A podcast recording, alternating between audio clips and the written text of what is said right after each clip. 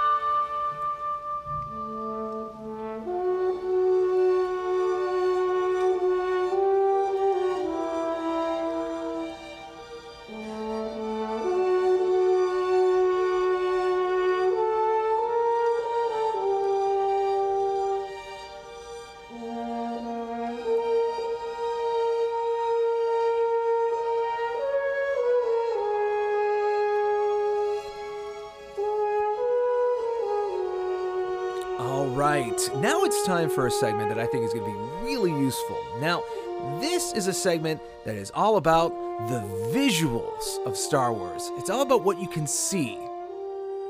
Which is why here in a podcast, it may be important for you to seek out visual aids. We will be describing in the theater of the mind what we're talking about. but if you haven't seen these in a while, you, you might want to go check it out. What are we looking at, Ross? So Mac, uh, and you will be able to find these pictures. We'll upload these on our Twitter, Star Wars All In. Uh, basically, we're looking at specifically the sequel trilogy Vanity Fair covers. Yeah. Now, a couple of things for today. One, if you're not aware, Star Wars and Vanity Fair have had a close relationship since 99.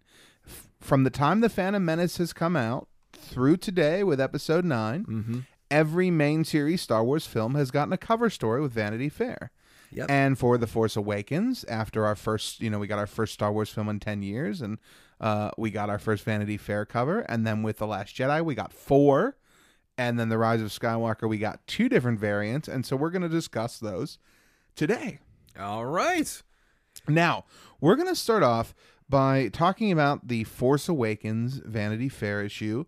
Uh, so this is a single issue. There was no variant, uh, unless maybe there was a subscriber variant, but we're just talking about the newsstand versions today. I don't think there was for this, but uh, And it probably, if anything, was probably just less junk on the front. I don't think it was different content. it could be that no, not different content, but they do do cover variations for different. Like Empire has their, like for the they did for the Rise of Skywalker. They, anyway, Yeah, yeah. So, uh, with this first one here, what we're going to talk about really is I want to kind of frame this in through a couple of different thoughts. So, one, we'll just talk about the general design, the layout, what characters they chose to put on versus who they chose to leave off.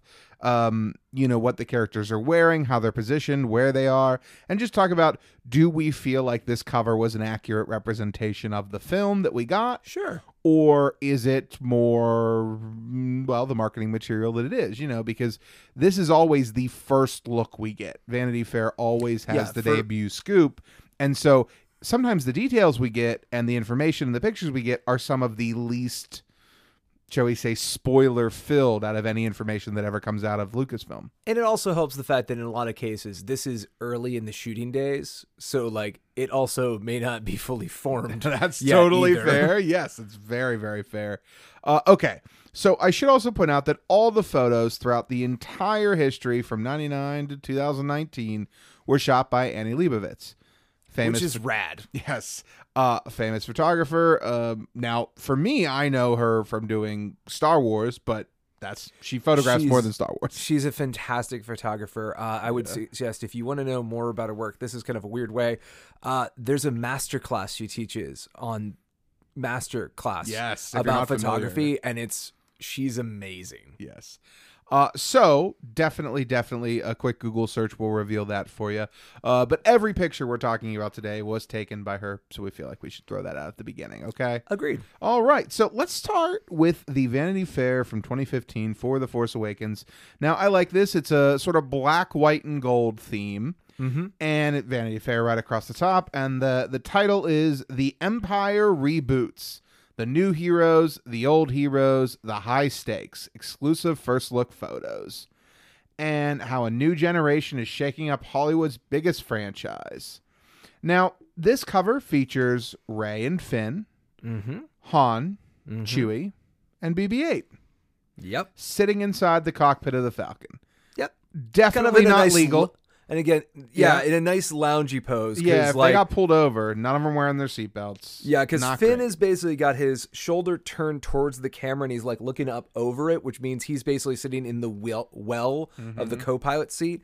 And uh, Rey is kind of sitting where the hyperspace console would be. yeah, And Chewie's just sort of leaning over Han's chair. Han's got this great sort of just lounging look in the captain's chair. Yeah. And BB 8's back in one of the chairs like that. Um, that uh, C3PO or Leia would have been into in like Empire.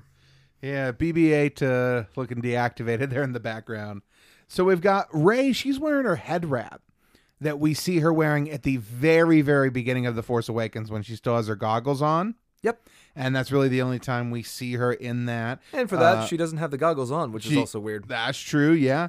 Uh, everyone else in their kind of traditional, you know, Finn is wearing Poe's jacket. Um, of course, we didn't know that yet. So, looking at this, being that this was the first return for Star Wars and Vanity Fair after a decade, Mac. Yeah. So How do other you f- than wh- we have we seen the teaser by this point? Yes. So yeah, the- we would have seen basically the the, teaser and then this. It was like sort of the content roll out. Yeah, I think we might have had that behind the scenes reel too, Okay. if I remember correctly. Okay. It's been a while. Uh, so do you feel that this cover accurately reflected? Now we're not talking about the content. We're not talking about the stories. You know, we're not talking about the articles. See, the best way to we're talking look at- about the picture itself. Yeah, I mean, I think the best way to think about it is this really represents um, basically the beginning to Act One of Force Awakens. See, that is kind of my initial thought too. But Mm-hmm. when you really think about it, and that is very much what it represents, but when you really look at it, these are our main characters of the film. These are the characters that we far and away spend the most time with besides the villains. Well, as I say, except for the yeah, as I say, Yeah. you you don't see Kylo Ren here, which is the Yeah. weird part, and we also have to remember that again, this is early in production, so Poe might still be a you know Mm-hmm. in the crosshairs for we're not sure if we're going to edit him out or we're going to edit him in. Yeah, because who knows where the photos were? Because we know when they were released, but they could have been taken at a different time, and this who knows? this could have been just a couple of weeks after that table reading famous photo that came out. Like Yeah, we have no knows? idea Yeah. because again, like we said, each character is in their first costume of the entire movie. Some like you know Han, that's going to be his costume the rest of the movie. It was a different jacket at one point. Um, you know, and and Chewie looks the way he always does. But I think the weirdest thing about this is um Rey, who like you said, we see that sort of Mm-hmm. junk scavenger once. It's odd the goggles aren't part of the costume, and I think the most weird thing to me about this is for someone who would sort of be defined by a very famous haircut, like her triple pigtailed haircut. Yeah, Um, it's kind of weird they weren't presenting that. I agree. It, it definitely feels like well, they had her in that wardrobe for shooting, so Come over maybe- here, get in the cockpit. It does feel that way. Now, looking at Rey here, would you say yes, she looks like the daughter of a clone of Palpatine? would you say that she's given off those vibes? Uh, maybe a little bit because if you- you look at her look, she's it's a relatively severe look. It's trying to sell the fact that this is this powerful new female character, Very much so. and I think one of the weird things that's very strange is just the way that she's sitting with her her body kind of um oblique to the camera, Yeah. and the headrest. She's a little androgynous here. Oh, that's an interesting go. Okay. Um, because you can't really see her hair, her and her femininity is like you can see a little bit of like the shape of her chest, but even then, it's got all these extra crisscrossing wraps. I see so, what you're saying. That's an interesting take. so there's a sort of um, you know, like I said, it, it's not. It, this is not the f- the gentle femininity of Leia. This is something else. That's that's really a really good point because this is a brand. I mean, this is our main character. Yeah. First off, like we're learning about her really for the first time. It is a really interesting point that, that she is. I mean, first off, not overly sexualized, Correct. Which a lot of films sh- struggle with. A lot of modern, you know, I mean, we're getting better. We'll even but, take like Padme was uh, especially in episode two, but in just Yeah. in general was had a little more of that just because Yeah. Part of how you sell a movie. Absolutely. So, I mean, it's great to see that that's the case. And it's really, uh, to me, more interesting that you read it that way because you're 100% right. I see exactly what you're saying. But that didn't even cross my mind. Sure. You know, it was more about like, okay, what part of the film does this represent? Um, so this is an interesting one. We'll come back and we'll talk about. But we're going to compare them all kind of once we're done. But Sure. let's go on and let's talk about the four from the Last Jedi. So a couple of years go by, and unfortunately, before the Last Jedi comes out, we lose Carrie. Yes. And I assume that the four covers were not always the plan because what we have is we have a cover with Luke and Rey on Ahch-To. Yep. We have a cover with Rose, Finn, Poe, and BB-8. Mm-hmm. We have a cover with Phasma without the helmet, Yep. Kylo, and Hux. And then we have a cover that's just Leia by herself. Yeah, I get the feeling that when you look at this, one thing that's interesting about this is they all have the same sort of like um, gray backdrop, except for the um, Rey and Luke, Yeah, they're very much on Ahch-To. and and and especially when you look at Leia, you can literally see the cutting, which tells me that this was this shot that we're looking at of Leia is probably was either a test shot as she was getting figuring Yeah. out, or this was a single stand up that they could later composite together into a multiple shot if they needed to. Yeah, it almost looks like based on the background that it could fit really well. She could be right next to Rose there, or Poe. You know. yeah, like- she could have been in a, in a in a bigger group ensemble because especially when you look at like the Phasma, um, Phasma, are villains. Yeah. Uh, I think they might be on the same set in this picture, but they could be composited together because it's really hard to tell. The facial lighting for the direction of the light is pretty similar, but then you know this got post processed a lot because Kylo Ren has a working lightsaber, which he obviously did not have when Annie Leibovitz pressed the shutter button. So, like I said, it feels to me that that Leia shot most likely was not one of the hero shots that Annie Leibovitz what left her shoot going, that's going on the cover. Yeah. I think it was a later on of, oh, this is this beautiful stoic shot of her that really sells the the grace and loss that everyone's sort of feeling coming out of Last Jedi. Yeah. All right. Well, let's start there with Carrie then, with that Sure. issue out of, out of the four. Okay. So she's wearing that fantastic coat that we see her wear, either a very similar or an exact copy of on Crait. Yeah. That's the coat we're wearing. You know, the one with the great collar that kind of hides her face. And she's got a little like eighth of her face covered even here with the collar, even though it's open on one the bottom side. left corner, her like little bit. Yeah. And I think that's on purpose because I think we all really relate to that shot on Crait where she's just sort of looking out Oh, as like so beautiful. as as things are coming and she's she's like she's kind of protecting herself with this collar that's going up and going around her mouth but her eyes are just piercing out and it's like a great back and forth of this graceful person who doesn't want war but is also a general and is going to take care of this. Totally in charge Yeah. as leia always is. Now on the cover i also want to point out this year 2017 was the 40th anniversary of star wars. Right. So there's a little call out to that on the cover. Uh and then just you know oh inside information from the last jedi. You know they're very plain covers And there's a little like message here that says the the legacy is kind of what they frame this cover as called. I mean, one of the things you can tell tell from this is there's not that young upstarts come in and change Star Wars. This is much more of uh, Star Wars is 40 years old. It's an institution. Yeah. Look at these great ombudsmen of the new Star Wars. uh i'm glad carrie got her own cover Yeah. uh especially for this film which i mean i i find i It's would argue it's her best performance in the It's sequel trilogy and maybe overall. Yeah. Uh, I love it. I think what Rian was able to get her to do with Luke, uh, you know, with Mark in their scenes together, and I, uh, when you, I mean, you know, you can't really count the Rise of Skywalker because that's not playing with a full deck. But when you compare Sure. it to what she delivered in Force Awakens, it's just it's a completely night and day different person performing. And I'm, I mean, this is the perfect, uh, It's a nice you know, tribute. the perfect tribute. Yeah. Yeah, and I mean, I think that dovetails. If we go back to um, the Force cover, which is where we have Daisy Ridley and Mark Hamill. Yes, absolutely. Um, we again, this this is I would probably suspect this was probably the one that had the most circulation, if I had to guess. I would imagine this was probably the the primary one. Yeah, I mean, I I I uh, Vanity Fair at the time had a special. I was not a subscriber, but it was like I don't know, maybe thirty six dollars for shipping and everything, and you got all four covers, a collectible poster that had all four covers on it, mm-hmm. and then a year of subscription. To, so I remember I got that, and so I didn't. I wasn't out at the newsstands looking for them.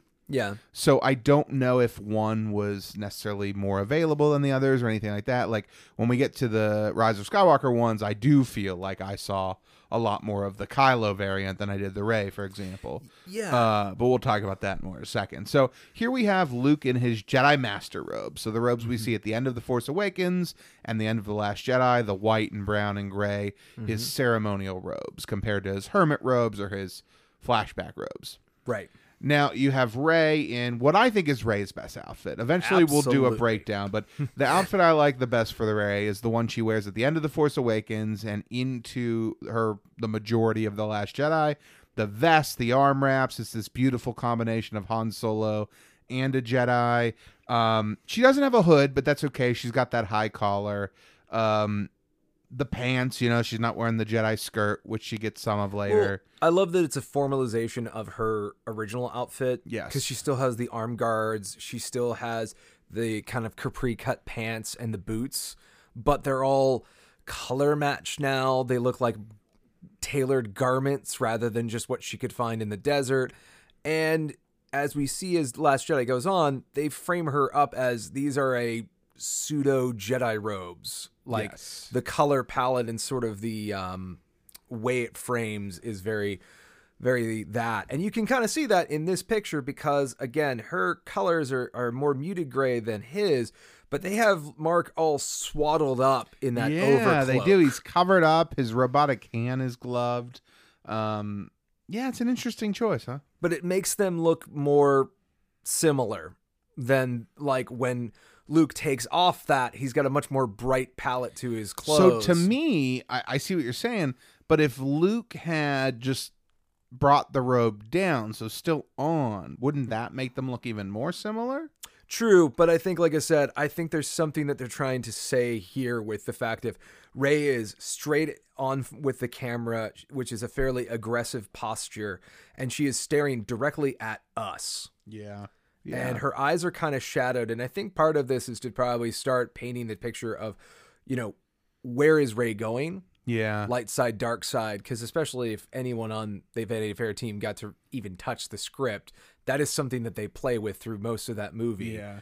Um, and this also is really paying up to that 40th anniversary thing of the fact of here is the avatar of the original generation of Star Wars, and here is the avatar of the new generation of Star Wars. This is Luke, the OT hero. Here is our sequel hero, and Yeah. and they are right next to each other. And are they the last Jedi? Because this is still the epicenter of. Well, Jedi is the plural for Jedi, so maybe it's referring to both of them.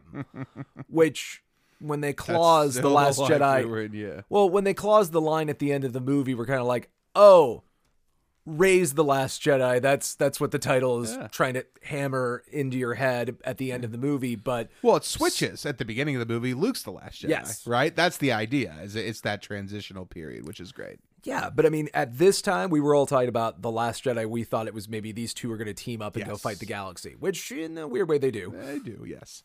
Uh, okay, so then we have our other heroes: Yes, Rose, Finn, Poe, and BB-8. I love this one. I, I just BB-8 love looks it. a little more alive in this one, which he is nice. does. He's lit up a little bit better.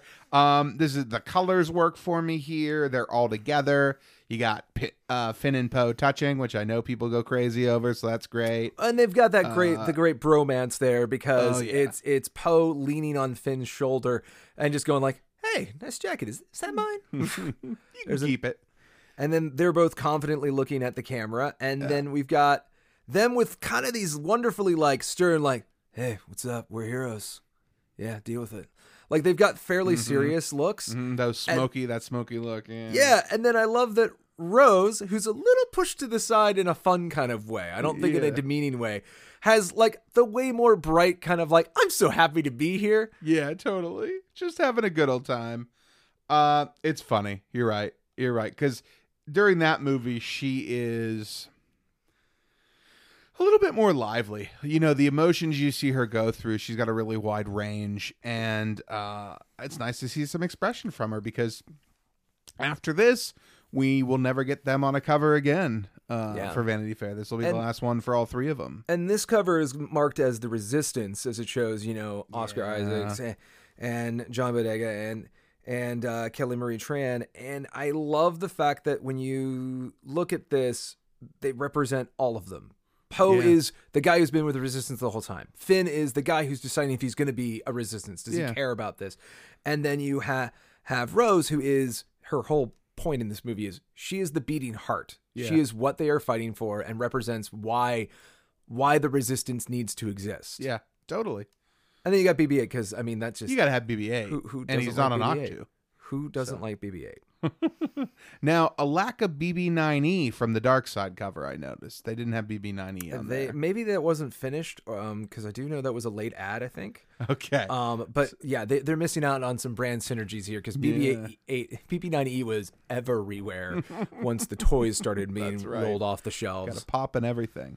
All right, so let's talk about the Dark Side. So we have Hux. Let's start with him because he's probably the least to say. Uh, looking sinister as ever. Hair, not a single hair out of place. Uh, evil, those high cheekbones. Can't see his arms as is usual for his pictures. Yeah, Mac is Mac is a big believer that under those gloves he's got laser tentacle arms. It was a real running gag because for the early images for Hux, he always was wearing the big overcoat, like, um, like you know, like varsity cheerleader style, like over his shoulders without his arms exposed, which was just weird to me, especially because like we had three pictures and they all had him like that. Yeah, they did. Um, so it was like maybe he doesn't have arms, maybe he's just got something else under there, like laser tentacles or something. He does not, in fact, have laser tentacles. No, they but, seem like regular arms to me. But I think the weird thing about this is that picture could have been taken for, um, you know, uh, the Force Awakens, and you could have told, could never have told me that it was specifically from the Last Jedi set. Yeah, if you're not a person who knows the difference in like the stitching of each outfit between movies, Yeah, I don't. I don't think there's a way you'd really be able to tell because I sure as heck can't. But he's looking great. He's looking tired, which is kind of his mood all throughout the Last Jedi, and also, Yes. uh, again, a kind of aggressive stare down at at the audience.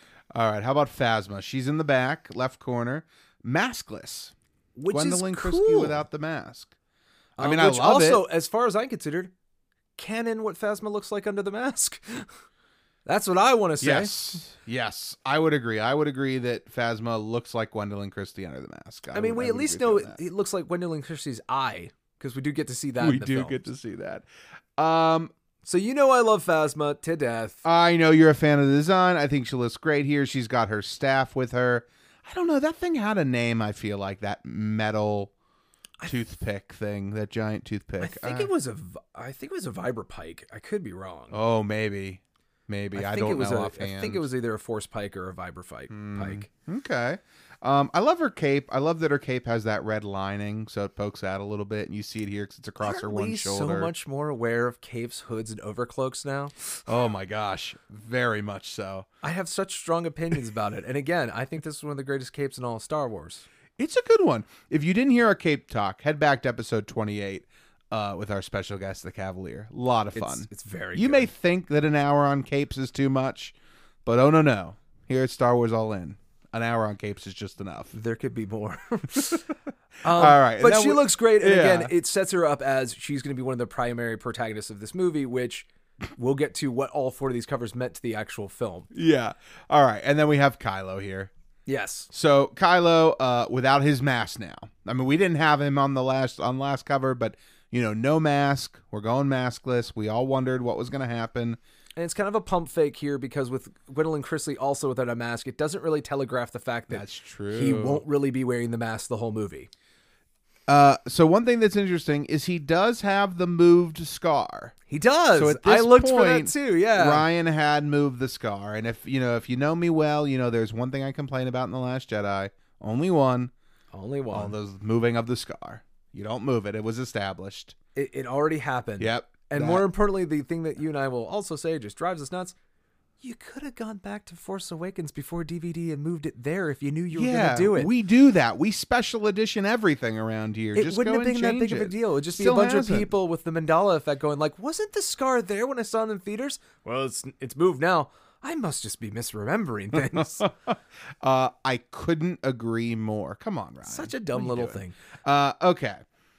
Otherwise, it's great. I mean, this is great. You know, I'm I'm gonna side towards the villains. Um, I think the Luke and Rey is probably my favorite, but at the same time, the Carrie.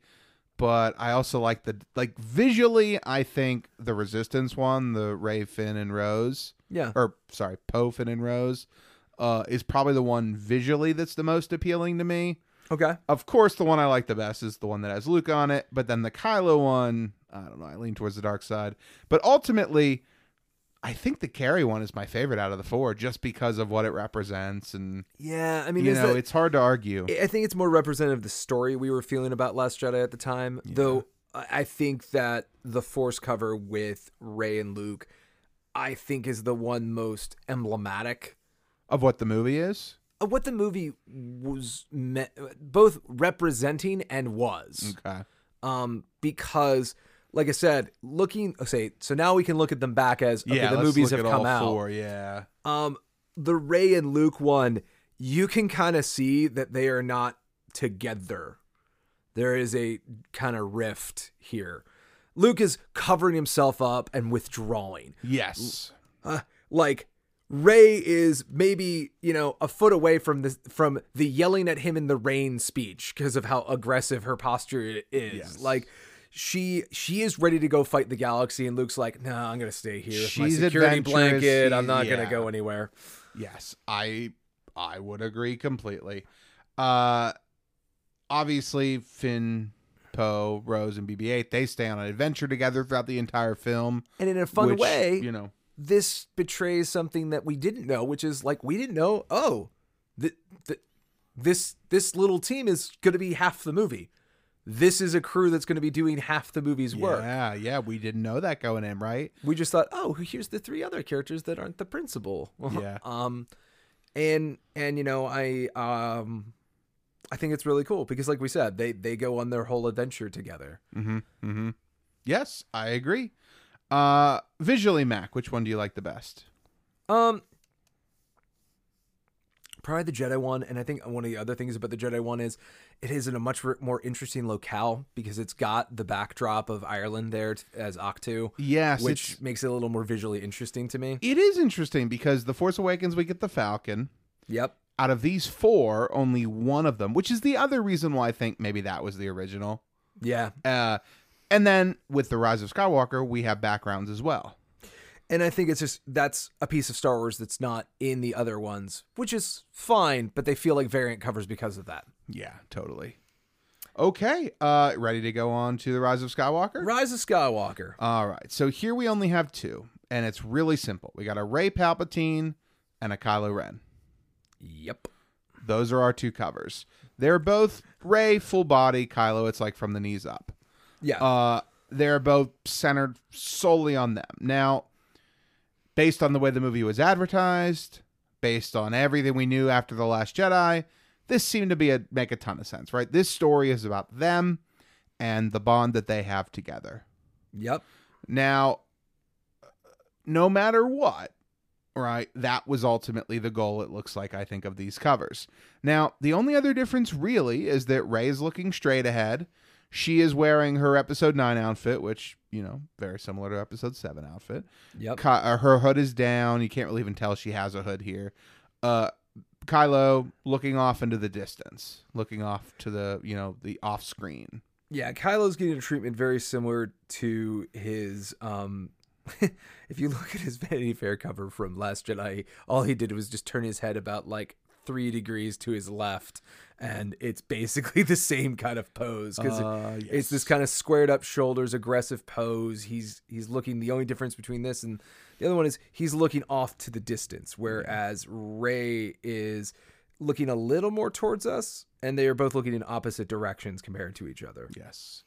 So is Rey's her background because her the backgrounds are on uh, Pasaana, you know, where they have their first confrontation in the film. The little force duel. Yeah. Uh, is Rey's background sunrise and Kylo's background sunset? Oh, I can Is see that that. how you take that? Because Rey's is yellowish, and it looks like the brightest part is right at the mountain line. yeah. not up above her. Whereas Kylo's looks orangish and red, and to me that's a nighttime, a sunset. and it's kind of tough to tell, but I feel that if I'm not crazy here, I feel like these are almost a continuous look, and that like Rey's would be to the left of the Kylo because there's this rock formation that's on the right hand side of her picture that seems like it could continue to the left on Kylo's. I a hundred percent agree because, like, especially as you slide back and forth with them on a phone, which is what I'm doing.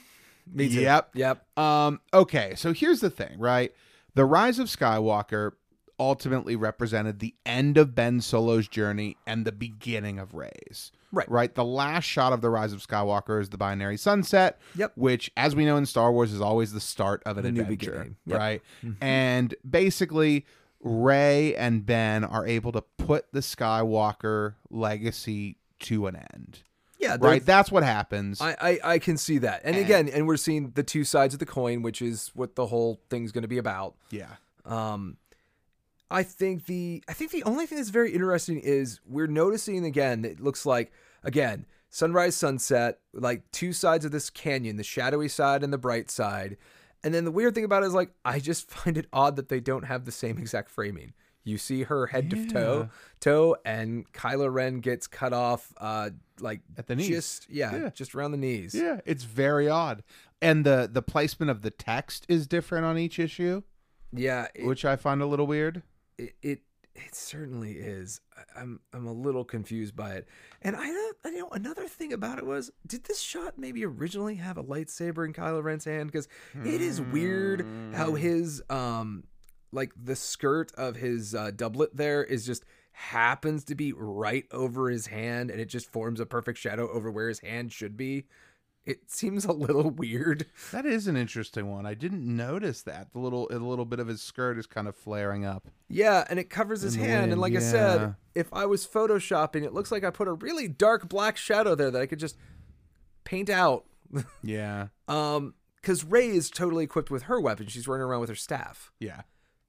Also odd because when you think of Rey, you're not thinking of at episode nine of oh her staff. Like Yeah. she has it, but like she's using the freaking lightsaber. Yeah. Does she use the staff anywhere other than the training montage at the beginning? I don't. Uh, maybe not. One could argue she uses it to make a lightsaber, but um, sure. Fair. But I guess the thing about it is the weird thing about this cover is the fact that you can kind of see that Vanity Fair was doing their doing their business. They were excited about this. But when you compare the march through the the covers, the 2015 one is Star Wars. There's Yes. nothing else on our cover. We are all Star Wars. Yes. Last Jedi, we are mostly Star Wars. Here, a little tiny font at the very bottom is some other stories that are in this issue. Yeah. And this one is basically just a normal cover. Yeah. Star Wars is the big splash, but there are a number of things all around it that are like, oh, we have other things to talk about too. And it just seems weird to me that Rey is being dressed up very Force Awakens, Yeah. and Kylo Ren is being dressed up as very like nothing. He doesn't have his lightsaber. He doesn't have his mask. He's, he's this is not a Yeah. very iconic picture to me of him, other than just reminding you of, hey man, Adam Driver's a hell of an actor. like Yes. that's all this. This is more of an Adam Driver picture than something that screams Kylo Ren to me. Yeah. I get that. Um there's there's something about the low lighting and the hair and the wind and all that that I like the look of these a lot because Yeah. they look like they go together so well compared to the Last Jedi uh shots. This is this is a dyad. Yeah, it is a dyad. Uh so I, I'm a fan of these for sure. So No, no, no. I don't want to sound like a besmirching them. It's just they feel very to be to be blunt. They feel like Vanity Fair covers. yes. Whereas the other ones feel like Vanity Fair punching above its weight to help push, yes. you know, a movie. It Yes. reminds me of like the first Vanity Fair thing I ever really contacted, which was the the lush things they did when they introduced the Lord of the Rings to people because they they broke that as well as some of the first Interesting. um, Mm. Stills from. New Zealand. Um, and um, I don't know. I think the other thing about it is this tells you nothing about the movie. Yes, nothing we- that's You, you, I think, observe very well the sunrise, sunset. That is something that can be definitely read into this. yeah. But unlike our previous ones, like I said, if you would have printed the Rey cover in 2015, I would have assumed, oh, this is on uh, Jakku, and uh, this is for The Force Awakens. Yeah. And there really isn't anything to challenge me because even looking at her, she doesn't even have the lightsaber equipped in any obvious way on her. Mm-mm. You can actually see her gun, and that's about it. Yeah, totally. Also, another thing I'm just going to mention her hand is also weirdly obscured. Ah, I mean, if you look at it, it's the opposite hand, but like her hand is also just sort of getting lost in her um the the uh, what would you call the those? font. The, the the the toga piece of her Mm. clothes, the flowing cross over her chest. It comes down into these tails, and those tails are just eating her hand, which is weird. Wait, in the Force Awakens? No, no, in the Rise of Skywalker. Oh, I'm sorry. No, no, no, no. In the Rise of Skywalker, I'm saying she looks Force Yes. Awakens because there's nothing about her look here that obviously telegraphs this is from Episode Nine. Is all I'm trying to say. It's weird they both have a hand covered and neither of them lost a hand. yeah. Isn't that weird? I bet you a lot of people speculated about they both lost their hands. You know what that means? That means they're both going to have their hands, and then the Emperor's going to cut them off, and he's going to make them into I don't know robot hands or something. I don't know. Ever read that book, The Glove of Darth Vader? It's Oh, got that man. magic in there, that leftover dark side. It's deep inside Lake Yoda, or no, it's in the shadow of, of, of Mount Yoda. I'm sorry. oh my gosh. Um, don't read it's those. awesome. It's awesome. Uh, spoilers for 25 year old young reader books. Um, so, all right, Mac, we took to our Twitter yes, and we asked what was your favorite. So, the Force Awakens era, Vanity Fair, The Last Jedi, or the Rise of Skywalker. Now, this is a little bit unfair because you're comparing one magazine to four magazines to two magazines. Sure. But let me tell you the results anyway. We're not about being completely fair here. That's true. uh, in third place at 25%, and I should point out, uh, I ran this poll for about three days. We had 20 participants, so thank Oh, you to everyone bad. on our Twitter who voted. Uh, and I didn't vote, so I'm not one of those 20. I use Tweetbot, so I can't see polls. Yeah, same. Exactly part of the problem. um, okay, so at third third place, twenty five percent, The Force Awakens, the single issue. Yep. Understandable. Um, to me, it might be the one that might be the most visually appealing, just because it's in that Millennium Falcon set. It's the one that screams Star Wars the most. Definitely. Uh, Han looks great, but ultimately, I don't like BB-8 in it. I don't like the way Finn and Rey are really positioned, so not my favorite, but I'm a fan of it. Uh, in second place at 35%, The Last Jedi four pack. Okay. This would probably be my vote. I think visually, I like The Rise of Skywalker and The Force Awakens covers both better from a layout perspective for their backgrounds and their locations. But you've got Carrie, you've got the three heroes of the Resistance, you got the three villains, you got Luke and Rey. I just like having so many options. I think the four pack's the strongest, but it's also I think they did a great job of theming each one of them. Like I think it's really important the idea of the force, yes. you know, the, dark side. the dark side, the resistance, the legacy. Like those are all strong themes, and they play out really well I- in the covers. I agree completely. And it's great to have Carrie get her own cover because she's is. not on any of the other ones. It is. and then winning at 40%. So we only had 40 to 35 to 25. So 5 and 10% gaps, pretty darn great. Uh, the Rise of Skywalker covers, the Reylo covers. Okay. And again, I, I think they make a very good twosome. And again, Mm-hmm. I think out of all these covers, if you stitched them together, it would make one good flowing image. Oh, 100% far and Um, away the best. I'm gonna say something really off and weird that um I don't like their font choices on this. For the the Star Wars logo or Uh, The Star Wars logo and in general, it's a lot of script, which admittedly Vanity Fair has a very sans serif or uh, sorry, serif um font, so it's not surprising they match you with that. know that but- better than I do for sure. But it's interesting because for The Force Awakens, they use this just solid gold block. yeah. which against the black background I think is my favorite, and I think it's the thing I like the most about that. In the Last Jedi, they use a transition. They It's a gradient. fade. yeah, gradient. And then the Rise of Skywalker ones are very tiny in comparison. Yeah, you're looking at something that's more of like a I don't know, 20 to 30 point font and they're extremely kerned out. They're very wide mm-hmm. and there's lots of gaps between the letters. And then mostly it just seems weird because Star Wars is a very block letter in like all of its permutations as a logo has always been these solid block letters. And whereas the other two, whether it's gold or the gradient, are not connecting the R's and the S's like you'd expect from the right. logo, they are referencing the treatment we're used to seeing the logo. The the solid gold, you know, it's more yellow in the movies, but that's more what we think of the movies or on the on the boxes of Right. like the the movies. The Star Wars with the gradient, that's very similar to the roped around version that we saw as a logo on millions of products of merchandise. Yes. And then the other one is just, it's, it's it's way more subtle. Now, the nice thing is it makes it more emphasis on the pictures. 100% true. Um, but at the same time, I, I just I think these covers are a lot busier than the previous five, and I just find that strange. I can understand that. Yeah, I can absolutely understand that. Do you have a favorite then? Uh, my I think okay, so I I, I agree. The four pack I think is the strongest uh batch, and I'm, I'm I think I'm still gonna go with um Ahch-To with Rey and Luke, and I think because not only does that to me sell like the entire concept of the Last Jedi and what its um, I guess most important questions we wanted to answer was, oh, hey, the movie starts right when Act 2 starts. I'm like, I want to know what's going on. And it's the thing that capsulates the movie for me. But I think it also is a great way of summing up the entire sequel trilogy of this torch passing. You know, the fact that the legacy characters are here and they're not exactly how you thought they would be. And they are here to let this new generation take the lead. Absolutely. And I think there's something very poetic about the fact that when you look at Rey and Luke, Luke literally is right behind Rey. Rey is literally stepping in front of him. Yeah.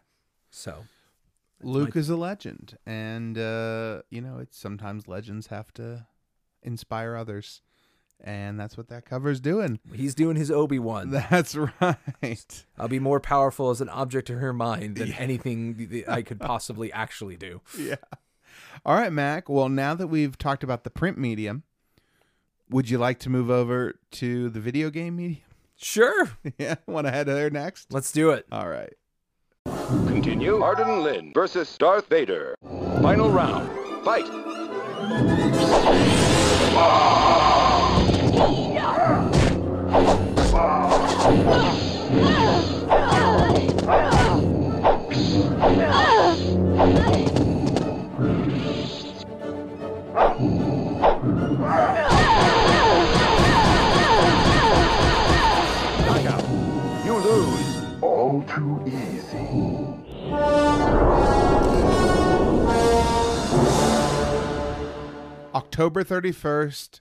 1997. You've just come back. You've got your full bag of trick or treating candy. Oh yeah. You, it's a nice cold fall night in uh, western Pennsylvania. I was uh, probably dressed up. Let's see, 97. Uh, I was probably rocking a. Uh, actually, I might have been Darth Vader in 97 now that I think about it. I was either Darth Vader or a pirate. I'll, I'll do some fact checking on that. But I think I might have been Vader that year. But you come home, you have your candy, and you've got a brand new copy of Masters of Terras Kasi Yeah. waiting for you to pop into the PlayStation. Oh yeah. Now, for those of you who may not uh, remember this night in uh, 1997, let's tell you a little bit about it. So, Terras Kasi was a 3D fighting game for the PlayStation. Uh, it was the first PlayStation and fighting game for LucasArts. So we had already gotten Shadows of the Empire at this point. We were on the cusp of Jedi Knight and then eventually Knights of the Old Republic. Uh, so there was a lot to come, a lot that already had happened. But this was the first attempt at a PlayStation game. And as someone who owned a PlayStation, I was very into the idea of getting a Star Wars game. Now, even though I just uh, painted that nice little narrative for you, I didn't actually have this game on release in really? '97. No, not at all. Did you? So I didn't own a PlayStation at the time. My brother did, but um, I, I never I didn't own a PlayStation until wouldn't let you 2001. Oh, okay. Oh no, we were definitely that that brothers of like like this is my PlayStation. If you touch it, I'll kill you. Oh, okay, Fair enough. fair enough. Uh, that was the generation of consoles where I was spoiled because I had a Sega Genesis, a Nintendo 64, and a PlayStation. See, I was playing N64 at the Uh, time. I, yes. was, I was more of an episode one racer kid. So I was definitely well, episode one racer would have been a couple years after this, unfortunately. Uh, Shadows of the Empire. Then. Yes, I was. So Shadows of the Empire was definitely my first Star Wars game. Um, so my first experience with Terras Kasi was I actually had a cousin uh, who had it on her PlayStation, and so when we go to visit, I could play it, but I definitely didn't understand it. I knew it was Star Wars. I know I could be Luke Skywalker, and that was about all I knew.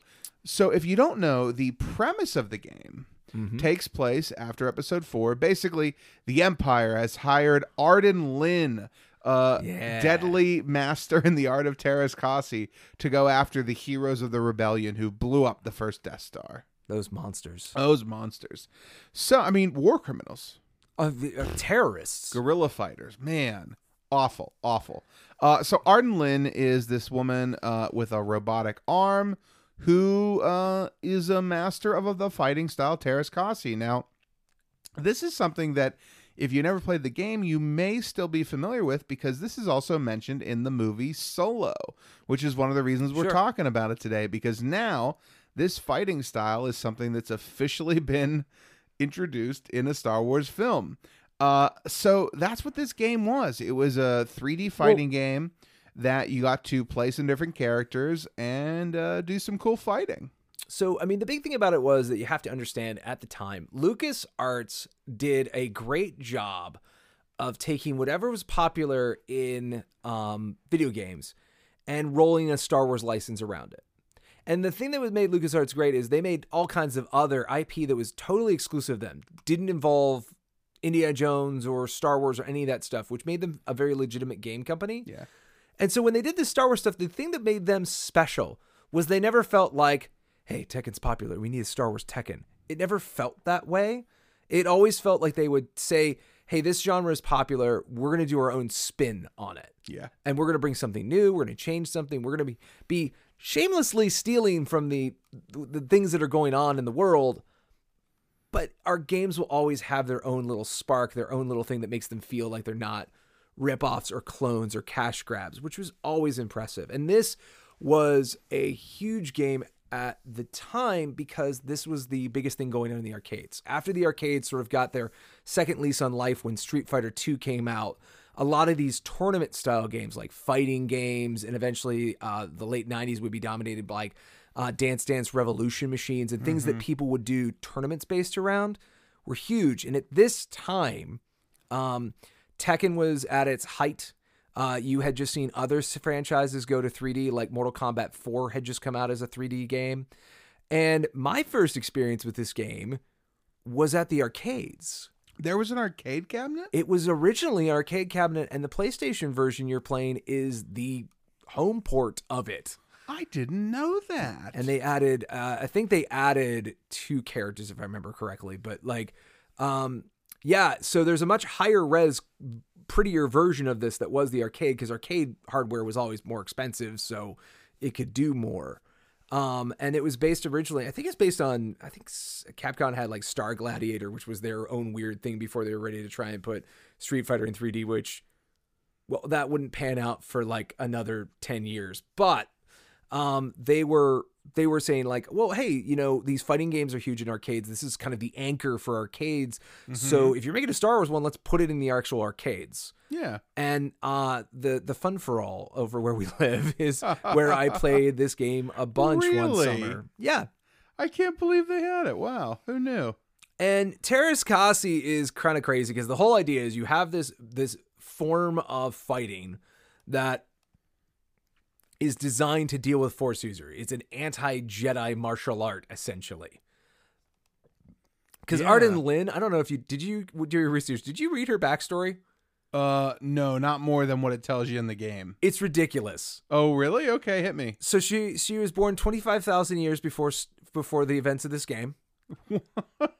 yeah, during like the age of like Xim the Despot and all this other Oh, sure, super sure, sure. ancient, old, weird Star Wars legacy stuff. Sure, of course. And yeah. her whole thing is like she ends up in stasis, and this is where like Darth Vader and this Empire find her, and they're like, "Ah, you will, you are great and powerful in the ways of the Force. We will give you a robot arm to complete your your mal, you know, your broken form, and then kill Luke Skywalker for me." And she's like, "Okay."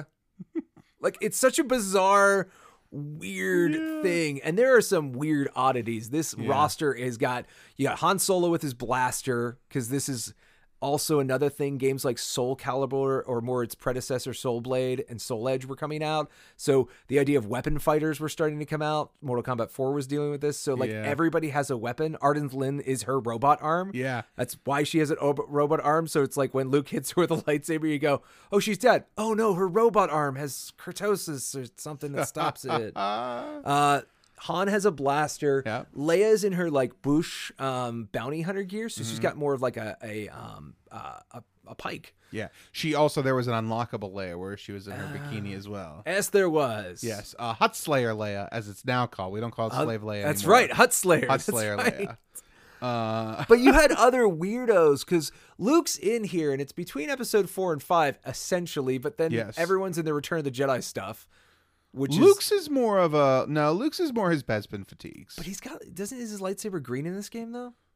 It's blue when I played it. Oh, maybe- unless there's an unlockable No, I think there might be. That's what I'm thinking of. I the think there cover was. is him in his That's- Return of the Jedi outfit. that's though, what I'm thinking Which of. is odd. So maybe there is a I think it's an unlockable. There must be, but I know the the base is his episode five.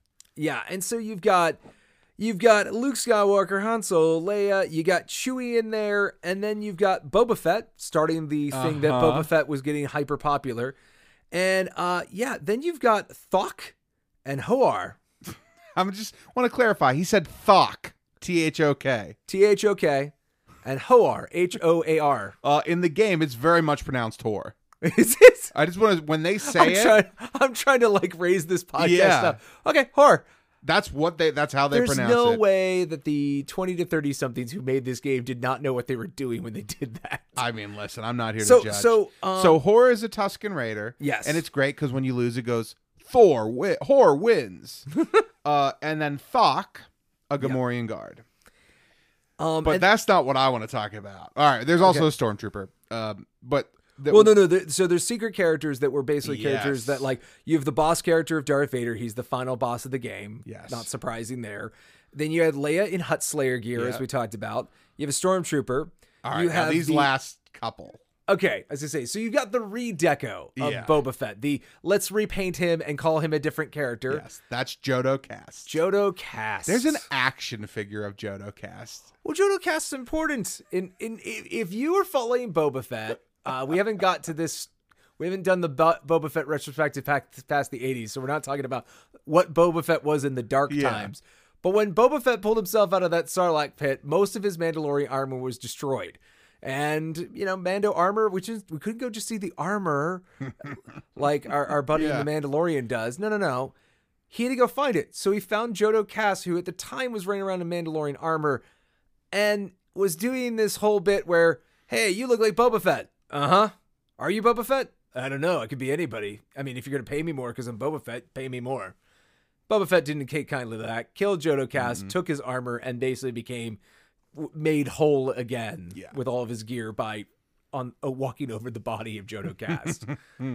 so that one's kind of wild. Yeah, And, and, then, then, there's the big takeaway. if you want to know what Star Wars felt like in 1997, there's nothing more legacy like uh, fan fiction being writ large than a character coming from the books into the real quote unquote canon with. Mara Jade. Yes. So, how rad was this to have this character? Now, we were a few years away. Um, she wasn't dead yet in Legends. Spoiler for Legends, I guess.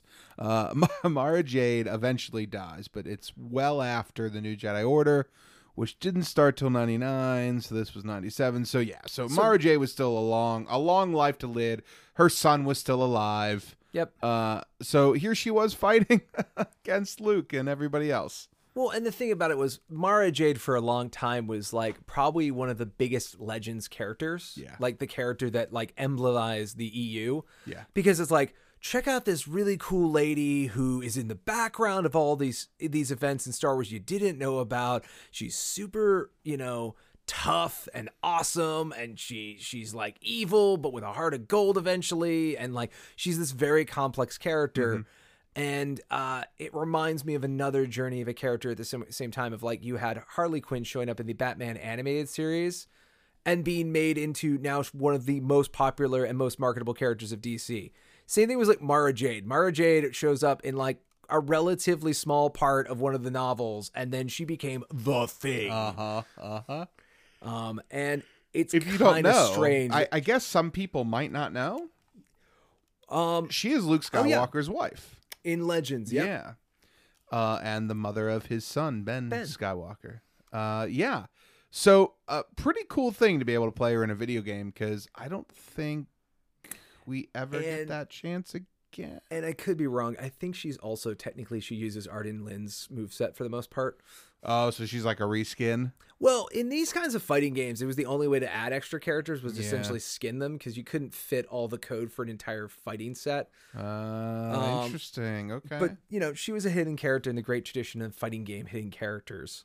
The kind of stuff you talk around the arcade, like I think you played Mara Jade. No way, man, Mara Jade's not in there. Oh no, you got a secret code. If you get this guy and you fight him five times, let your life bar go down to a quarter. Then you can unlock her and you have to fight her, and then you can play as her. This was the way of the world before the It internet, was. children. it was. It was a People said time. Total BS, fake news, and we went. I have no way to fact check this. I'll just either have to believe you or just disregard it. Mm-hmm. This is horrible. um. So you mentioned. I want to mention just a little bit about Yeah. Terras Kasi because it has a strange Yes, legend. It, was not just this arcade game and PlayStation game.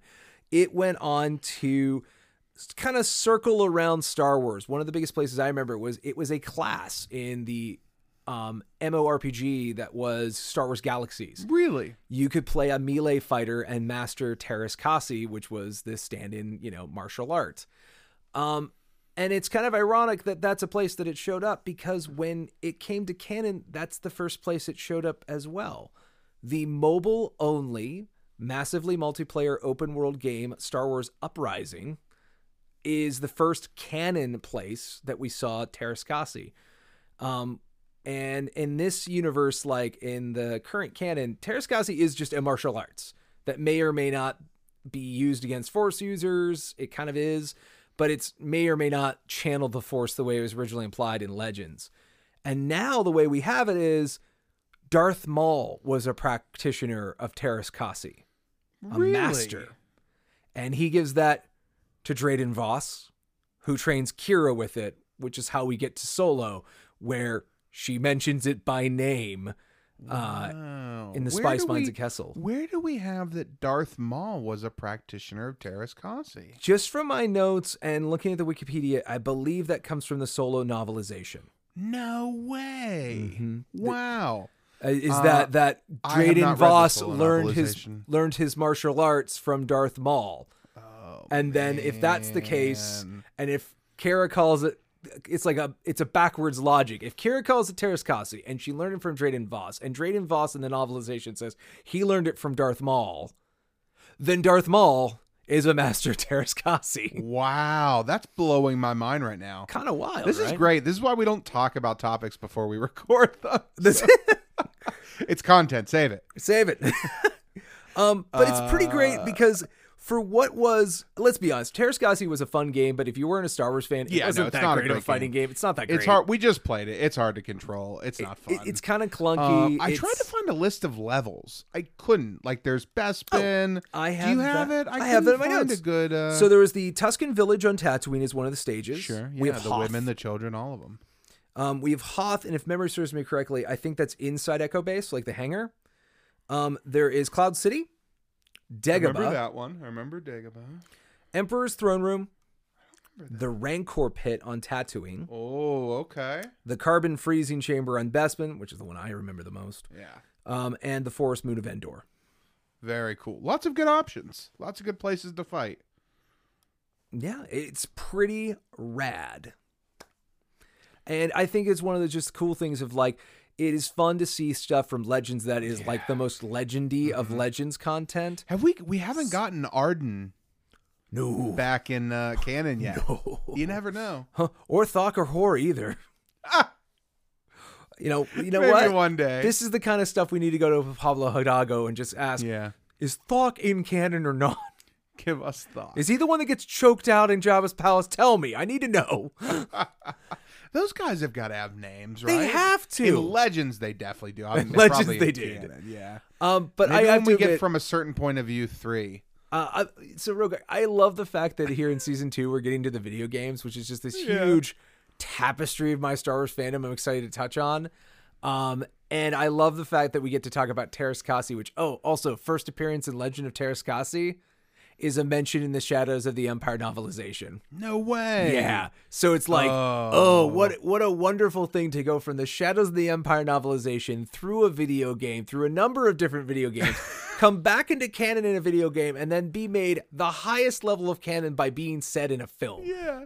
Yeah. What a weird trip. Oh man, as this new EU grows, I just have more and more fun. oh, it's fun. Five years in, man, we already got Terras Kasi back. We got Yeah. Thrawn back. We got we're on our way. We got Dark Empire cloning himself back. We got canon is. It's only a matter of time before Boba Fett crawls out of that Sarlacc pit in canon. It's Yeah. gonna be great. Yeah, and Luke meets Mara Jade in the afterlife. It's happening. Oh, oh, like some it's like Ghost in here. Just people touching Ah. hands and, and throwing pottery on wheels. All right. Well, until the Jodo Kast film comes out, uh, Well, here's the thing. Until Arden Lyn comes back in as this master of anti Jedi techniques, we got to talk about the in canon anti Jedi. oh, that's a good. You know what? Let's do it.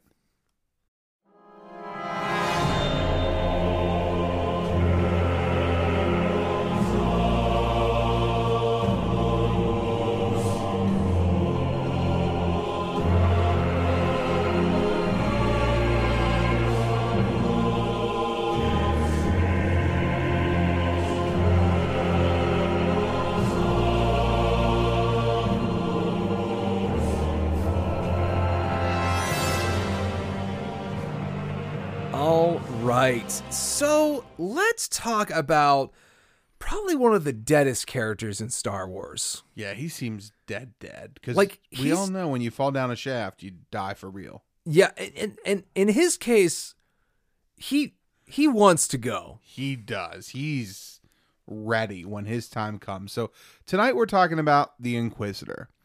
Later, the Grand Inquisitor. later, yes, we don't know he's the Grand Inquisitor just until the- after his death. That's true. when He is we first the. meet him in season one of Rebels, he is the Inquisitor, and he is a. I know I've always struggled with this is it Powan? Powan? Um, I think it's Powan? it. I would say powan Powan? powan Powan, like a W. Because okay. it's Utapau, so there's Yeah. the Pow part is being a Powan. yeah, You know, so Powan. Powan. Powan. No, Powan sounds good. We'll go with so in episode three, uh, Obi Wan Kenobi goes to Utapau to fight General Grievous, and you might remember he gets off his ship, and there's that guy with the real funky teeth. Yeah, he's got very And, sharp uh, teeth, this very yeah. tall body with these very tall neck ornaments. Yeah. And he's got these black, very sharp teeth.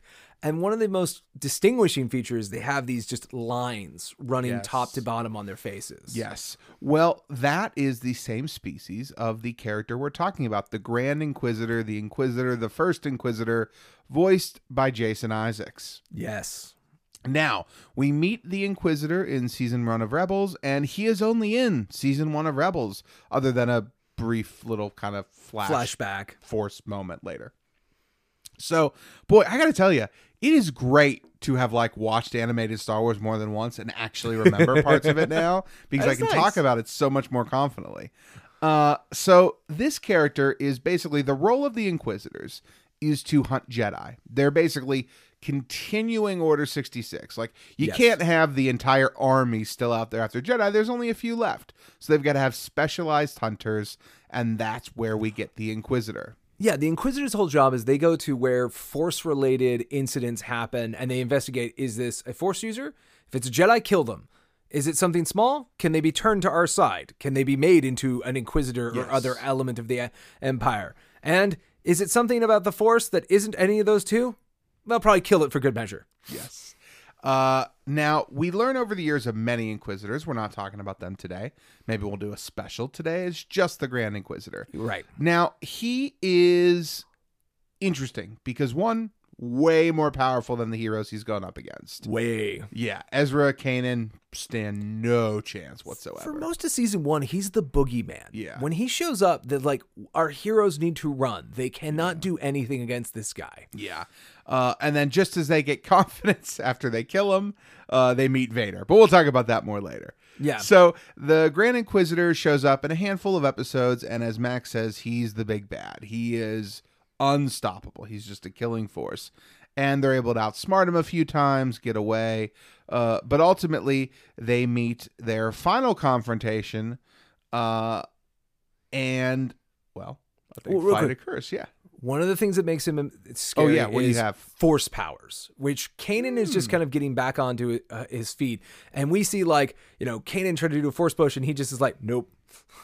Oh yeah, good point. Good point. He really is not only with the saber because he has a saber we haven't we seen should- yeah, before too. we should talk about that. so that. he's got this very interesting saber that's basically a circle, two blades, but it can do this cool helicopter thing where it just motorized. spins around. Yeah, um, which seems impractical. Yes, Yeah. but he makes it work.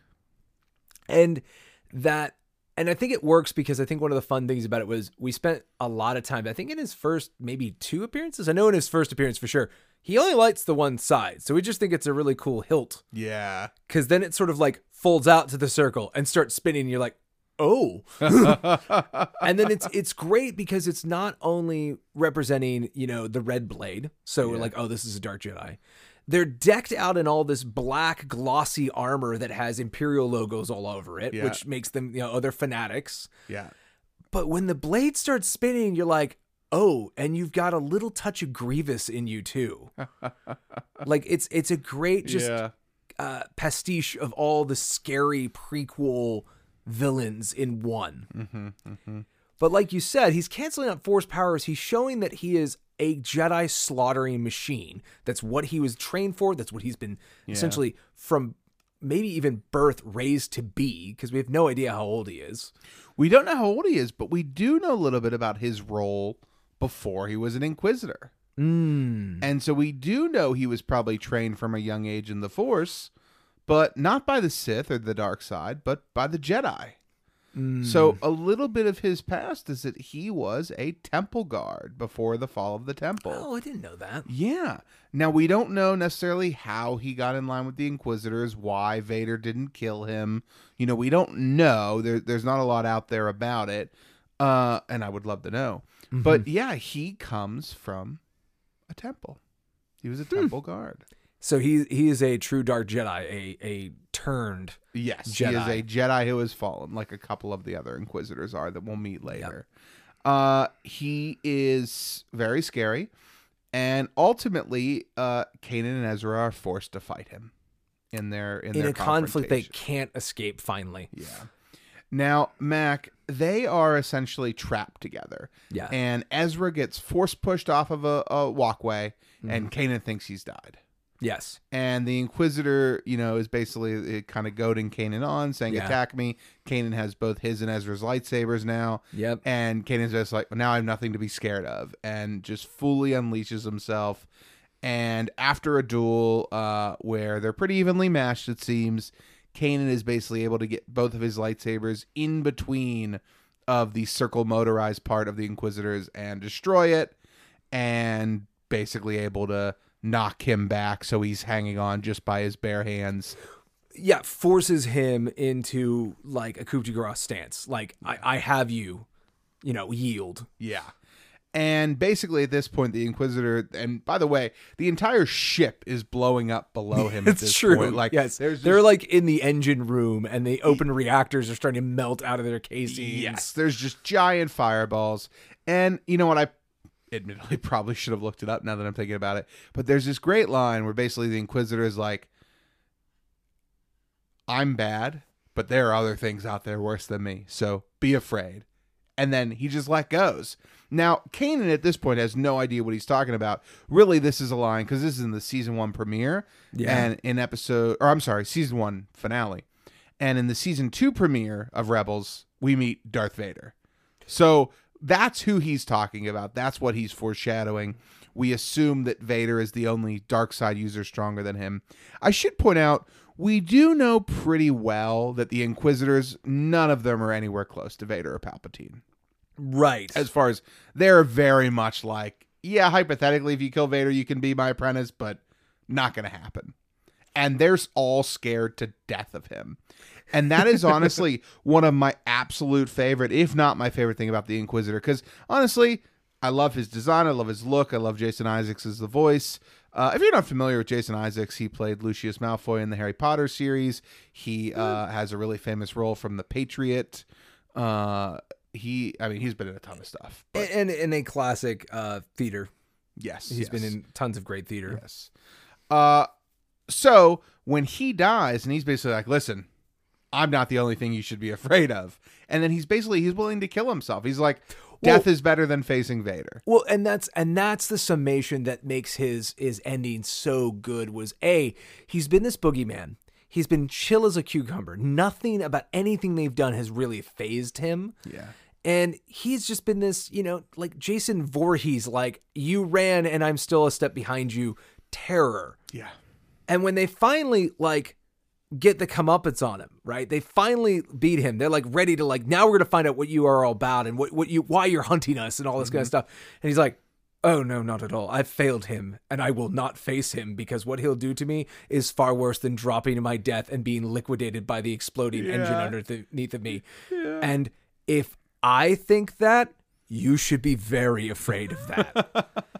and it's so cool because I think everyone watching in real time, it was totally out of left field because we we who's the main villain now? Like we thought he was going to be like their constant Chasing us down. he was going to be the constant villain of the show and we actually had a great parade of villains after this that make the show a lot stronger by making it feel like the empire is going against our emp- our rebels not just this one guy Yeah, not only do we get a whole slew of other Inquisitors, we get Vader.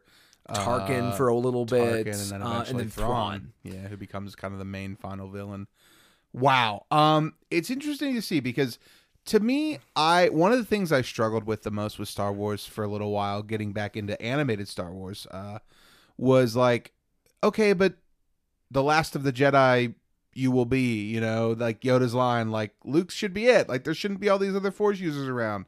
And as we've gotten farther away from three movies only or six movies only, and that was it. That was all we had. Yeah. Uh, I've grown to feel a lot better about there being these other force users and these other dark side users out and about in the galaxy in that 19 year gap between Revenge of the Sith and A New Hope. Uh, Yeah. I've gotten a lot more comfortable with that, and ultimately, pretty much they're all dead by the time Episode Four Well, starts. anyway, that's the biggest thing that I think is cool is in canon, they kind of gave that line a lot more reverence Yeah, because, like, you know, we've met characters like you know Kanan and Ezra, and Mm-hmm. they're very out of the picture when the o- OT shows up. Yeah. There's a reason that Yoda would not comment on them. By having Yoda connect with Kanan and stuff, we learn that oh. Yoda's been trying to connect to anyone who's left before now. It's Yes. not like he was just like only waiting around for Luke. yeah. And then the last thing, or certain point of view, our favorite book of all time, where he reaches out to Leia. Um, but the uh, the last thing that's interesting about the Inquisitor is, I love his l- most recent appearance in Star Wars canon, which is he's mentioned in some of the pickups you can get when you are in the final stage of um, Fallen Order. Yes, yes. You I'm fight not an gonna- Inquisitor towards the end of that game. Yeah, you're dealing with Inquisitors because, well, you're a Jedi, and they go, a Jedi, we know what to do with those, Yeah. and they send Inquisitors after you. And there's a great comment of kind of you get to see what the other Inquisitors think of the Grand Inquisitor, and it pumps him up as even more horrifying. Yes. That like, oh no, the stuff he's done for Vader is like legend, and I, I can't even imagine doing that. Which works well. That when he's defeated by Kanan, he's like, oh, that should never have happened. I don't know what's going to happen from here. I'm not going to be part of this because if I couldn't kill you, I know who they're going to send after you, and it's not a member of my department anymore. and it's like, and I've never failed him, and I'm not gonna, I'm not gonna face that. yeah. Um, and it, it really just ramps up. And I mean, I, in the course of that game, you kind of get the more dramatic terror of what the Inquisi- Inquisition is and what it's been doing. Um, so I'm not going to spoil anything because it is still very No, recent no. as the as of this recording. We're but gonna do a, an Inquisitor special at some think point. we should. Think. Yeah, That would be fun. We've gotten enough now. sisters and brothers. Yeah, there's enough of them. So between comics and games and movies and shows and all that, They fleshed it out fairly well. yeah, we're we're ready. I think so. We'll work on that. If you're interested in an Inquisitor special, let us know. Yeah, but until then, I mean, an amazing character whose death is one of the most impactful things I think that's happened. A great way to end a season. Oh yeah, and just open the door for it's going to get worse. It's gonna get worse before it gets better. That's for sure. And it does. So, uh, yeah, I think that's all I have to say. Yeah, I uh he's an interesting character. He did get a three and three quarter inch figure. Uh that's good. no six inch black series. I have yeah. it. I have his three and three quarter. I don't know why. I just like, you know what? I, I'm gonna He's get got it. a good look. and he's a really cool looking figure. I'm glad I have it. Um yeah, I'd love to see more sometime. So Mac, I think we're all set on the Inquisitors. So until we have our Inquisitoria special, Ooh, let's put a bow on this one for now and move on to the final thoughts. Are you ready? let's do it. I'll see you there.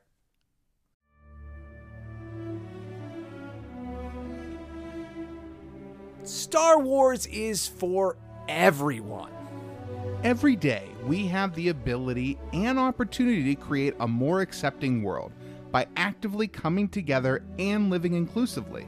Whether it's the galaxy far, far away or right here at home, there's always a chance to do even small things to include other people, let them know that they're loved. Just regardless of the differences we have between us, what makes us in common is far more important. Yeah, Star Wars loves and accepts all, and it's always been about that. And here we are in 2020, Star Wars more inclusive than ever. I can't tell you how many different people from different walks of life, different ability levels, different races, creeds, genders that were all together at Star Wars Celebration to celebrate the things we love.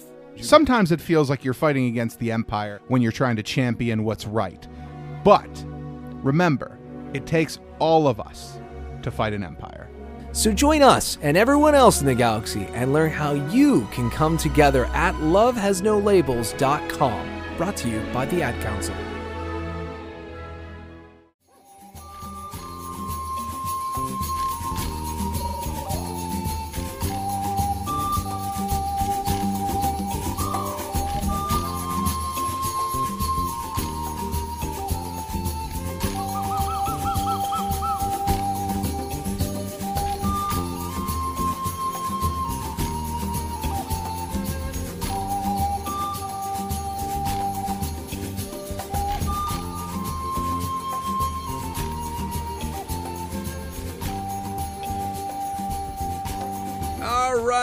The streaks in the cockpit are going back down to star points as we arrive at our destination here at the end of yet another episode of Star Wars All In. Yeah, I uh while we took our break just now, I went over to our uh, local used store, could not find a copy of Terras Kasi. Uh, It's I'm a little harder to come by. I'm pretty sure I do have my original copy because I did have a copy. yeah, okay. Uh, I'm pretty sure I have it somewhere, but we're gonna have to try and break it out. I wonder if it's with my PlayStation 2 because I got rid of the console, but I kept some of the games. oh, okay. Let's take It's- a look and see. It's a good game because unfortunately the, the the thing that I had that you played is uh, only one player because it's not it's not on a system that has two Yeah. players. So um yeah, so we got to try, but I uh, yeah I'd like to throw down a little bit. yeah, we'll bring that out on maybe the fit on the four on May 4th. Oh yeah, when do we have our big celebration of the, Oh, the, the have- high holiday of Star Wars? I have some good stuff. So Mac and I have spent the last six, Oh, it's getting up there. yeah. give or take, May Force together, uh, which has been great. We've done some VHS despecialized. We've done some uh, prequels. We've done some sequels. we've we've done some droids and Ewoks. We did watch some droids and Uh, Ewoks. So we've had some good May Force. Uh, this year, it's going to be more than just Mac and I, though. We're expanding. We're inviting some friends in. Uh, Vito, former friend of the podcast, Mhm. he's going to be there. Uh, a couple other people. We're going to be doing a Mando watch. yeah, we're gonna watch the entire Mandalorian series. Uh-huh. Essentially, is like a big four plus hour movie. Yeah. We're going to watch Solo because Vito Yeah. has not seen Solo. And then we might watch Rise of Skywalker, time permitting, and if we're on the mood. see how deep we get. Yeah. Yeah. But Uh, uh, it's going to be great. And I've got some surprises that uh, we'll talk about as we get closer because I can't spoil them for Mac. And just to let you know, we are also going to probably have some a, a we've already planned that we're going to have Yeah. we're not going to talk to you about what it is yet, but we'll definitely have an additional special for May 4th. We are going to have a May 4th um, special. So, that will be in in addition to our normal weekly yeah, releases. May 4th is what, a Monday this year? Yeah. So, on Monday, we'll have special episode three, assuming we don't have another special episode between now and then. And the first special episode of season 1. Maybe. Two. Wait. First two? special episode of season two? Of season 2. Yes, what's the issue? Because our Rise of Skywalker episode was season one still. Oh, yes. Correct. We're good. We Yeah. got this. We're We'll have a special on May 4th. It will. It's going to be great. We know what it is. We're just not telling you. It's going to be a lot of fun. It's going to be fun. It's Uh, going to be Max is very excited. I am very excited about our plans. Probably gonna be really long as I- hell. It's going to be super I just long. want to let you know it's, it could be. So right now our longest episode is about three hours eight minutes. Uh, it could top that. Which, for those of you who like a long podcast, enjoy. For Yeah. those of you who don't, they've been a little shorter lately for That's you. why we segment them. we try to keep Uh, them. Keep them. Uh, we've been better this year. Our podcast have been one of the very first things. In fact, the first thing maybe I said to Mac when I came in and said, Mac, I think it's finally time we do a podcast together. How about how would you say? You know, a Star Wars Yeah. podcast. And then I said the one thing I said, Mac, I hate when I'm listening to a podcast. And you're like, okay, we're almost out of time. We got to wrap. I'm like, no, you don't. You're in a spare bedroom. You have all the time in the world. Just finish your thought. Uh, and uh, here we are making three hour shows. So so we don't clock ourselves, but we've been, I think, more strategic about picking topics we know we'll go along with and pick topics we yeah, won't. we've been a little Every bit once in a while, we're wrong, but in Yeah, general, that's part of the fun of Star Wars. All yeah. And so uh, I'll be honest with you. Uh, reach out to us. I think Twitter's our most uh, popular yeah, place. yeah. Um, we uh, we love hearing from you. We love hearing about what topics you like. Uh, no one's really ever reached out with a topic they don't like. But having said that, I wouldn't mind. You know, tell us what you like, what you don't like. The other day, I asked a question of, uh, "Would you like to see more Legends content on Star Wars All In?" And we got two responses: a yes and a no. Uh, so it didn't help. but thank you uh, to Royal Farm Boy and um, oh, I can't remember his username off the top of my head. Uh, but we've been talking a little bit lately, so it's great to hear from you. Uh, any more? What's that? Did you want to look it up? No, no, no. We're. do you want me to? You want me to do that? You want me to do I some figured if you're going to mention one, you Vamp for a second. Yeah. Yeah, vamp for me. Well, I'm also I've also marked this. I'm going to edit this out. Oh, that works too. Um, I have that power, unless I forget to edit it out, which I've done before. either way, it's the appendix. We fly fast and loose here. Mac is rocking a real manic energy tonight. I am a little batty tonight. That's for sure. Uh, Holly Hooligan. Okay. Uh, anyway, you know he he uh, he he's been uh, talking with us a little bit too. So basically, all we want to say is, uh, hey, thank you to everyone who takes a second and uh, reaches out to us, lets us know what you think about the show. Um, we're, we really do appreciate that because ultimately, that was our main goal for this show Yeah. was just to have more Star Wars friends to talk to, Yeah. more people to share our uh, passion with, and ultimately, we hope you find some joy and end your day in a little bit of a better spot just from hearing us talk about something that you love and that we love. Mm-hmm. Uh, ultimately, I uh, feel that Star Wars is a way to be happy. And if Star Wars is making you sad and depressed, then I think maybe we're looking at the wrong part of the fandom. And I know in 2020, I have chosen to be happy with Star Wars. Well, in, And in, I'm going to keep that going. in our world, we definitely look at the Force as a a light side up kind of world. Definitely trying to. I know I, I got a little negative around some of the Rise of Skywalker stuff. And But here's the uh, thing: it's okay for us to be negative because yeah. I think the one thing that we always try to do is it's okay for us to be negative about something.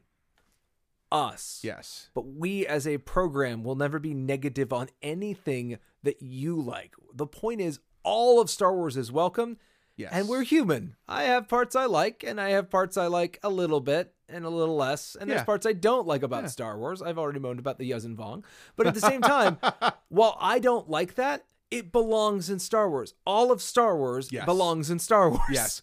Star Wars is better when it's diverse. Star Wars is better when we have more because ultimately I don't care what you say, we would not have a live action Star Wars TV show in 2019 if Mm-hmm. the brand wouldn't have been sold to Disney. It's true. Like it's just you know, not only do we have 5 movies, but we had animated shows, we have novels, we have a live action show, and those are things we just weren't going to get under a single producer, Well, and, and just more mind. importantly, and, and again, not to be, you know, just to state it, the more Star Wars you have, the more Star Wars there is to love. The more Star Wars there is, the more likely you're going to find stuff you don't like. Yeah. But like just taking the Disney acquisition as an epoch of like what's changed, Yeah. I guarantee there is something about post Disney Star Wars that you love that would not have happened in Lucas era Star Wars. I hope so. And I'm sure there's something in Disney era Star Wars that you like that would have never happened under Lucas Star Wars that you like that you're like, I wish it hadn't. It's fine. It is fine. If it wasn't controversial, it wouldn't be interesting. It's a good way to put it. Uh, I think the point is we love Star Wars and we want to continue to love Star Wars and Right we want to continue to be all in on Star Wars. And we're going to continue that for you for the foreseeable future. So, as we uh, end episode 31 here today, I just want to give a, a truly, uh, truly meaningful and from the bottom of my heart, thank you to everyone who uh, listens to us every week. We, we, we really do appreciate it. Yeah, we didn't really mark it, but we're, we're past six months of this nonsense. We've been doing for this for half a year. I know it. It feels wild. longer, doesn't it? It, It, it feels Well, te- longer. well, technically, you and I have been talking about this longer than a year, but we've That's been making true. episodes for That's true. year. We've been talking about Star Wars for a while. If we ever move farther apart, I don't. Oh know. my gosh, We're gonna have to. I'm gonna out have to really figure out Skype Yeah. recording. Um, Yeah. Well, Uh, friends, thank you for joining us. Uh, I also want to second that it's been great, and and you know what? Until next Wednesday, I'm Mac, And I'm Ross. And until then. May the Force be with you.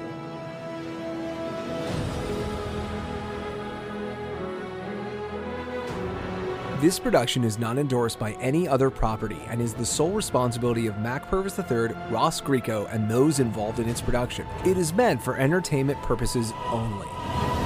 Other than content provided by this production's providers, all music, music clips, sound bites, rights are reserved, and their respective owners have not endorsed any aspect of this show. Copyright 2020.